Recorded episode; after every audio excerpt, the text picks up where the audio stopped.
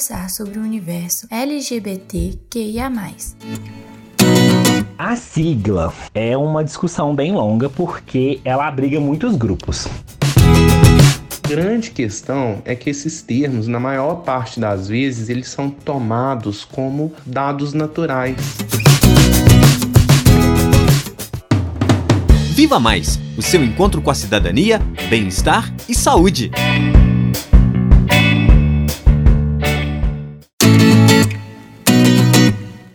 Eu sou Luísa Lauar, estudante de medicina do quarto período da UFOP, e no Viva Mais de hoje vamos conversar sobre o universo LGBTQIA, apresentando alguns dos conceitos importantes que constituem esse movimento. LGBT, LGBTQ+, LGBTQIA+.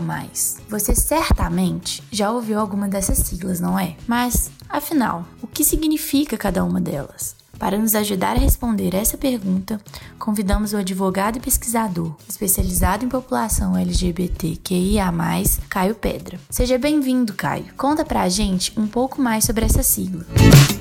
A sigla é uma discussão bem longa porque ela abriga muitos grupos. Fazendo assim um resumo breve, se a gente for adotar a sigla LGBTQIA+, o L e o G e o B vão ser questões de orientação sexual, que é a forma como pessoas se relacionam com as outras. Então o L é de lésbica, que são mulheres que se envolvem, se atraem afetiva, sexual e amorosamente por outras mulheres. O G, os gays, que são a mesma coisa, só que os homens, né? Os homens que se atraem, se envolvem afetiva, amorosamente, sexualmente por outros homens. E o B, de bissexuais, que são as pessoas bissexuais que se atraem, se envolvem afetivamente, amorosamente, sexualmente pelas pessoas dos dois gêneros, no caso, mulheres e homens. Aqui é importante ter como marcação que o bissexual vem de bi de dois, né? De binarismo. Vem da ideia de que só existe homem e mulher. Então, se você gosta do, das, de todas as possibilidades que são apenas essas duas, você é bissexual. Em formatos mais atuais da sigla, mais avançados, a gente vai ter o pansexual e o polissexual, que aí já parte de uma ideia para além do binarismo, de que não existe só homens e mulheres, existem vários gêneros. E aí o pansexual seria a pessoa que se atrai por todos esses gêneros e a polissexual seria a pessoa que se atrai por vários desses gêneros, mas não necessariamente todos. Então L, e B são orientação sexual. T é de identidade de gênero já. E aí, o T tem três significados na sigla. Tanto que em outras formações da sigla, o T já apareceu duas vezes também, que é o T de travesti e o T de transexual. Mas tem também o T de transgênero. Muito rapidamente, transgênero é um termo guarda-chuva que fala, né, que abarca todas as pessoas que de alguma forma, em algum momento da vida, transicionaram de gênero. Elas mudaram de gênero de um gênero para o outro. Só que essa, essa mudança pode ser, por exemplo, travestis transexuais, que é uma mudança definitiva e diária, que a pessoa, né, transiciona de gênero e vive nesse novo gênero, é, nesse novo gênero não, vive nesse gênero, né? 24 horas por dia, 7 dias por semana, ou transições temporárias, como drag queen, crossdresser, então pessoas que, que constroem uma, uma, outra expressão de gênero, mas ela tem data para acabar, ela tem hora para acabar, ela não é definitiva. Então tudo isso seria abarcado no transgênero, é um conceito muito acadêmico. Travesti transexual, hoje não tem nenhuma diferença, não existe nenhuma diferença. A única observação é que travestis são sempre no feminino, só existem as travestis, né? Pessoas é, transexuais sexuais é, de identidade masculina são homens trans. E as pessoas de identidade feminina podem ser mulheres trans ou podem ser travestis. A próxima letra é o que? O que é de queer.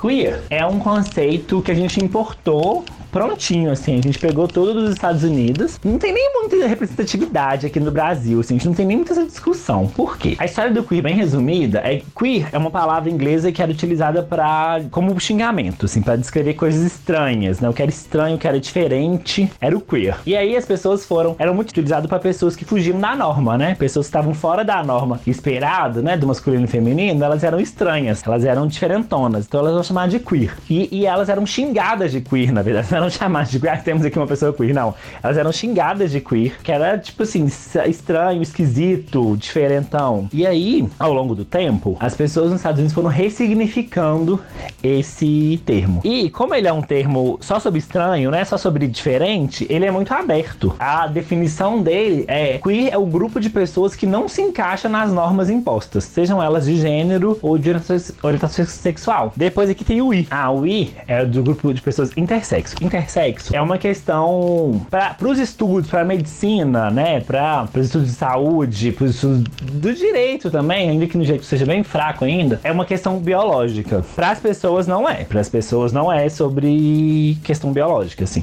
Então esse é, esse é um, um, ponto que é importante destacar. Mas por quê? Pessoas intersexos são pessoas que combinam no mesmo corpo caracteres que biologicamente são atribuídos a, a gêneros, a sexos, né? Numa discussão biológica que seria de sexo, sexos diferentes. Então, assim, tem um exemplo mais simples, mais claro, que é a pessoa hermafrodita. Então, são pessoas que às vezes vão ter duas genitálias, e aí é fácil perceber se a pessoa tem duas genitálias quando ela nasce, já olha, já vê que tem duas genitálias, é, é, é, o mais fácil de perceber. Mas tem pessoas que têm questões internas, tem pessoas que têm a genitália de um, né, que, que, a, que a ciência reconhece como de um sexo, mas tem os órgãos internos de outro, ou tem a produção hormonal de outro, sabe? Tem questões que são muito difíceis de identificar.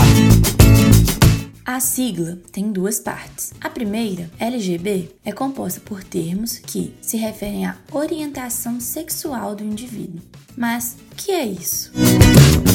A principal, assim, mais importante relação que a orientação sexual tem com o gênero, né, com a identidade de gênero ou com o gênero que seja, é que a gente ainda tem na sociedade uma, uma, uma visão muito reduzida ao sexo biológico das pessoas. Por exemplo, já gostaram de me perguntar, ah, um homem cis hétero que se relaciona com uma mulher trans, ele é hétero ou ele é gay?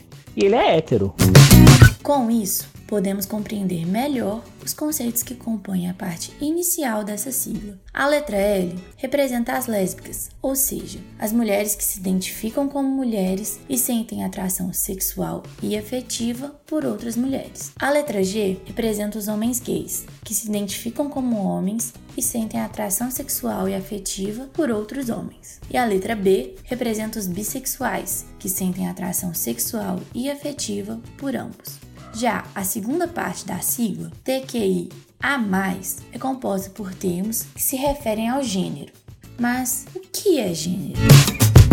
É o conjunto de características, né, de, de questões socialmente construídas atribuído a cada grupo. É, ele é diferente do sexo. Acho que a partir do sexo talvez fique mais claro explicar. O sexo é o sexo biológico que cada um de nós nasceu e que a nossa sociedade reconhece dois, né, que é o masculino e o feminino. A gente vai ter aí as pessoas intersexo, que a gente vai falar sobre elas ainda, mas que sofrem exatamente por estarem fora desse padrão que a sociedade impõe, que é o, o homem e mulher. O gênero, na verdade, é tudo o que se espera dessa pessoa a partir do, do que a gente atribui no sexo sexo, mas é uma construção social. É como a sociedade vê o homem, como a sociedade vê a mulher, o que, que a sociedade exige do homem, o que a sociedade exige da mulher, como é que essa pessoa vai manifestar as características né, que compõem a sua personalidade, é, a sua identidade a partir dentro desse espectro. O papel de gênero é um conceito que a gente usa muito nas ciências sociais para agrupar todas as características que a gente vê, que a gente reconhece como sendo do homem ou da mulher, né? Masculino ou feminino. Tudo que a nossa sociedade espera. Então, assim,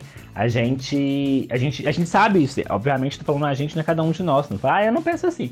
Tá bom. É, mas a gente, enquanto sociedade, a gente espera que a mulher seja maternal, que ela queira ser mãe, que ela goste de cuidar dos outros, que ela seja estudiosa, né? Que ela goste de que ela seja delicada. Do homem, a gente espera que ele seja viril, que ele seja forte, que ele tenha questionáveis hábitos de higiene, que a gente, a gente espera já algumas coisas das, das pessoas. E isso que a gente espera, na verdade, é que a nossa sociedade construiu como sendo inerente a cada um. E obviamente não é inerente, né? Culturalmente construído. Expressão de gênero já é relativa à nossa construção de imagem. O nosso corpo corpo é o nosso é, é uma forma de se expressar, né? É uma, é uma, é uma forma de expressão, é uma forma de mensagem. Nosso corpo transmite mensagens. Então, quando você escolhe uma roupa, quando você escolhe um acessório, quando você fura a orelha ou você não fura a orelha, quando você penteia o seu cabelo de alguma forma, você está querendo expressar alguma coisa, está querendo construir alguma coisa. E essa coisa que você está querendo construir, essa imagem, essa mensagem que você quer passar, ela pode estar tá alinhada ao gênero. Ela geralmente está que a gente tem muito bem enquadrado o que, que é masculino e o que, que é feminino. Obviamente, a gente vive é, ultrapassando essas barreiras. Eu, por exemplo, sou um homem e eu tenho cabelo grande. Então, é, eu tenho uma filhada pequenininha, por exemplo, quando ela entrou, quando, ela, quando eu tinha cabelo curto, ela nunca teve problema com isso. Ela entrou pra escola e eu deixei o cabelo crescer. E aí, toda vez que ela me vê, ela fala que eu tô igual uma menina, que meu cabelo é de menina. Porque ela já aprendeu na escola que cabelo grande é de menina. Menino tem cabelo curto. Existem caracteres, né, da aparência que são típicos de cada grupo. Então, vai ser as unhas pintadas, por exemplo. Eu vou falar, vocês vão pensando o que, que vocês pensam. Quem, quem que usa unha pintada? Cabelo grande, ainda que isso seja tão já tão ultrapassado, mas ainda é. A gente ainda tem memes é, e coisas de um, uma pessoa com cabelo grande, aí você vai chega achando que é uma mulher e quando vira um homem. Isso ainda é, as pessoas ainda riem disso, porque ainda é uma quebra de expectativa. Brinco, saia, salto alto, é, roupa, roupa esportiva. A gente ainda tem é, questões que. E isso tá falando de roupa, de acessórios que você pode tirar e colocar, né? Cortar, cabelo você pode cortar, brinco você pode tirar. Mas aí tem as questões da composição do corpo também, os seios fartos, né? Quadril, braços fortes. É, a gente ainda tem isso muito arraigado. Agora conseguimos completar os conceitos que são representados pela sigla. A letra T representa as transexuais, travestis e transgêneros, pessoas que não se identificam com gêneros masculino e feminino atribuídos em seu nascimento, de acordo com os órgãos sexuais. Já a letra Q, questionando o queer, que em inglês significa estranho, é usada para representar pessoas que não se identificam com os padrões impostos pela sociedade e, por isso, transitam entre gêneros, sem concordar com os rótulos. Também pode ser utilizada para quem não define o seu gênero ou orientação sexual. São muitos conceitos, não é mesmo? Mas calma, vamos devagar. Aproveitando que o Caio Pedra ainda está aqui conosco, Vou perguntar, Caio, muitos de nós já ouvimos falar sobre o chamado biscoito LGBTQIA, uma metáfora que utiliza um biscoito em forma de pessoa para exemplificar melhor cada termo do universo LGBTQIA, e sobre o que eles dizem a respeito. Por exemplo, se falam da nossa identidade ou sobre o nosso desejo afetivo. Você poderia nos explicar esse biscoito LGBTQIA? É um, é um desenho, né? Uma ilustração de um, de um biscoito, daquele biscoito bem natal, assim, aquela cultura norte-americana, aquele biscoito de gengibre, em que eles definem quatro conceitos. O Tigrata define quatro conceitos. Tem até muitas, muitas críticas que dizem que em vez de usar um biscoito, devia usar uma pessoa e não um biscoito. Mas eu entendo que a lógica do biscoito é de não ser nem um homem nem ser uma mulher. É uma forma e a partir dela a gente poder usar. Porque ela tem aquele formatinho de gente, de aquele bonequinho de dobrar de papel, né? Quais são os conceitos que, esse biscoito apresenta? Primeiro, identidade de gênero, e aí ele liga no desenho do biscoito exatamente ao cérebro, porque é onde está definida a identidade de gênero, né? É onde está a identidade, o reconhecimento de cada pessoa. A segunda, a expressão de gênero, que ele liga com o corpo todo do biscoito, que é o que a gente falou, a expressão de gênero é a forma como você constrói o seu corpo, a forma como você expressa a sua identidade, então vai estar tá da, da, ponta da cabeça até o, a ponta do pé. Tudo isso é o que você está construindo de expressão de gênero, como está expressando a sua identidade, né? O terceiro é o sexo biológico, que ele aponta, né, no, no desenho, para a região genital. E o último é a orientação sexual, que ele aponta para o coração que é a forma como a pessoa vai se, se envolver, né, se atrair pelas pessoas de forma afetiva. Acho que agora consegui entender melhor sobre a sigla e o que cada uma das letras significam. Mas ainda tem uma questão. Sabemos que as pessoas não são uma caixinha e podem até parecer que são iguais, mas cada um tem a sua especificidade, sua característica, seu modo de viver e de se expressar no mundo como essa fluidez de expressões aparece dentro do universo LGBTQIA. Quando a gente fala de um espectro, seja no gênero, seja identidade de gênero, né, sexual, é, esse espectro é representado inclusive no biscoito é, de, biscoito sexual. O espectro é a ideia de que a gente tem o homem numa ponta e a mulher na outra ponta. Mas que existe um caminho inteiro nesse meio. Tudo nesse, neste meio é caminho. Todo este caminho é de possibilidades. Então, quando a gente vai falar desse espectro, é porque a gente tem muitas ideias binárias, que você é homem ou mulher. E se você é homem, você é assim. Se você é mulher, você é assim. Mas na verdade, não são não são duas caixas, né? Não são dois vasos, é uma jardineira completa. Existe um caminho ali e as pessoas podem estar situadas neste caminho. Elas podem estar situadas no meio do caminho, por exemplo, ou elas podem estar situadas mais para a esquerda ou mais para a direita. É, essa ideia do espectro é a ideia de que nada é 100% nada, 100% isso, 100% aquilo. Tem sempre um, um, meio do caminho. Então, você, seja dentro da sua orientação sexual, seja dentro do seu, da, sua identidade de gênero, seja dentro do seu papel de gênero, você nunca vai estar 100% dentro do que as pessoas têm. Você não precisa estar também 100% dentro do que a sociedade, ou a ciência, ou qualquer coisa define. Você pode estar em algum meio do caminho. Isso é verdade. O ser humano é complexo. A nossa identidade e a nossa orientação sexual são construídas ao longo da vida e, como estamos em constante mudança, não cabemos em rótulos. Muito obrigada, Caio. Sua participação conosco foi fundamental. Para continuarmos falando sobre cores e diversidade, que tal entendermos alguns conceitos muito importantes, como gênero e orientação sexual? Para isso, vou chamar o psiquiatra e professor da Escola de Medicina da UFOP, Alexandre Costa Val. Seja bem-vindo, Alexandre. Professor, a primeira dúvida que tenho é sobre a diferença entre gênero e sexualidade. Qual a definição de cada um deles? São sempre dependentes um do outro? E a orientação sexual? Como ela se relaciona com esses conceitos? No campo médico, o sexo é entendido como o padrão de características relacionadas exatamente à biologia, à genética, anatomia, hormônios, caracteres sexuais secundários. Já o gênero, ele vai estar relacionado à identificação da pessoa com determinado sexo e o seu papel social hegemônico correspondente. Esse processo vai decorrer do tensionamento entre os fatores biológicos, as construções sociais, do que se entende como um comportamento de um homem ou de uma mulher e a forma como cada um se apropria ou não disso. E aí, nesse contexto, outro termo importante é orientação sexual, que em última instância vai estar relacionada ao desejo sexual de cada um. Ou seja, uma pessoa ela pode ter como objeto de interesse alguém do mesmo gênero, no caso, né, seria homossexual, pelo gênero oposto, heterossexual, por ambos os gêneros, bissexual ou por nenhum, assexual. E aí a grande questão é que esses termos, na maior parte das vezes, eles são tomados como dados naturais, dotados de uma certa essência, né, que vai garantir o alinhamento entre eles em uma lógica binária e heteronormativa normativa. Ou seja, se eu tenho pênis, eu produzo testosterona, tenho que ter comportamentos associados a certo universo masculino hegemônico e sentir atração por mulheres. Na prática, no entanto, a gente sabe que não é bem assim que acontece.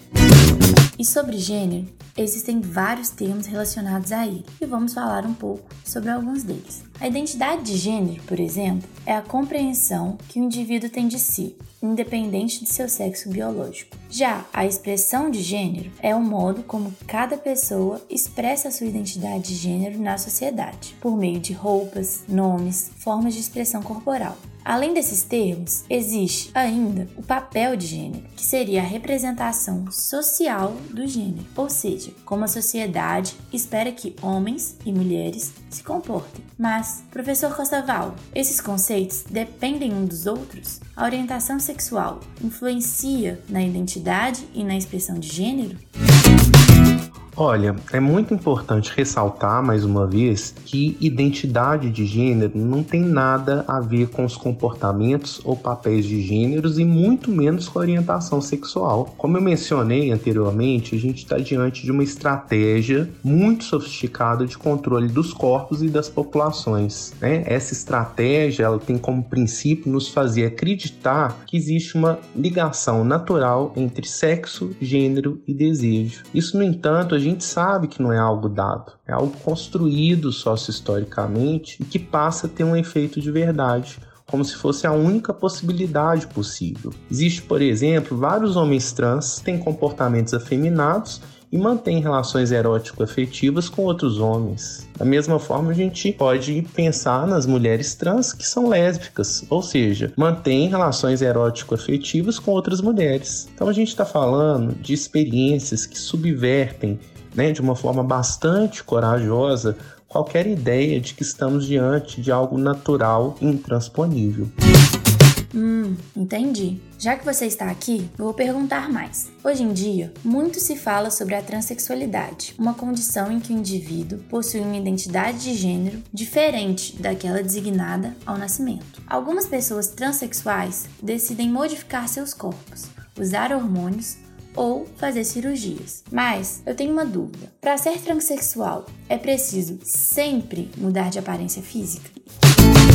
Olha, de uma forma muito superficial, podemos dizer que uma pessoa trans é aquela que não se identifica com o gênero que lhe foi designado ao nascimento a partir da observação de sua genitália. A gente deve, no entanto, destacar que a gente está falando de um campo vasto de experiências que não pode ser reduzido exatamente a essa questão. Não existe um jeito certo de se viver a transexualidade. Existem pessoas, por exemplo, que não sentem ojeriza por seus genitais e não desejam fazer a cirurgia de redesignação sexual. Algumas querem apenas fazer tratamentos hormonais, outras não almejam qualquer intervenção no corpo, mas desejam apenas retificar os seus documentos. Né? A gente deve lembrar que tem aqueles também que não se identificam com uma lógica binária em que apenas duas possibilidades são viáveis. E aí, nesse sentido, reconhecer a heterogeneidade desse processo é algo fundamental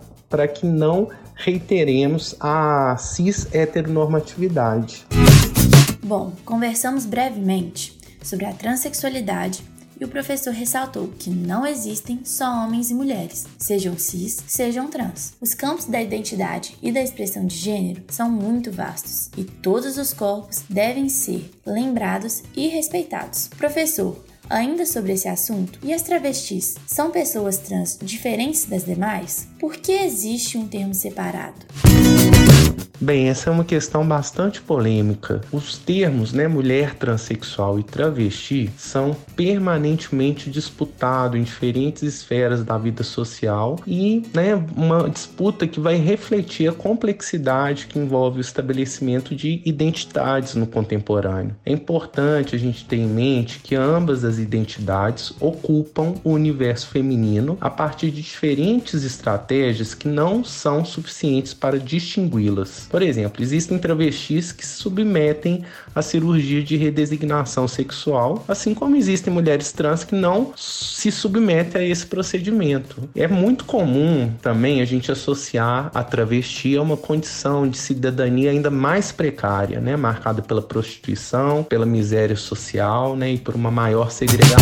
Isso, no entanto, pode ser insuficiente para sustentarmos uma definição mais rigorosa dessa identidade. Então eu deixo a proposta da gente pensar essas é, experiências, essas categorias, né, como categorias políticas que podem ser acionadas por uma mesma pessoa em diferentes momentos de acordo com a luta que vai estar em jogo. Entendi. É importante relembrar, caro ouvinte, que nenhuma pessoa é igual. Seja cis, seja trans, seja travesti, cada pessoa se expressa de forma distinta. Agora, vamos retomar o seguinte ponto: a orientação sexual. Será que todo homem trans se sente atraído por mulheres e vice-versa? Na verdade, não. A orientação sexual e o gênero são conceitos bem diferentes. A orientação sexual está no campo do desejo, atração e do amor. Assim, o que vai dizer sobre a sexualidade de alguém é por quem, como seu desejo afetivo é despertado. Para nos ajudar a entender melhor esse conceito e quais as esferas ele abarca, continuaremos com a participação do psiquiatra e professor Alexandre Costa Val.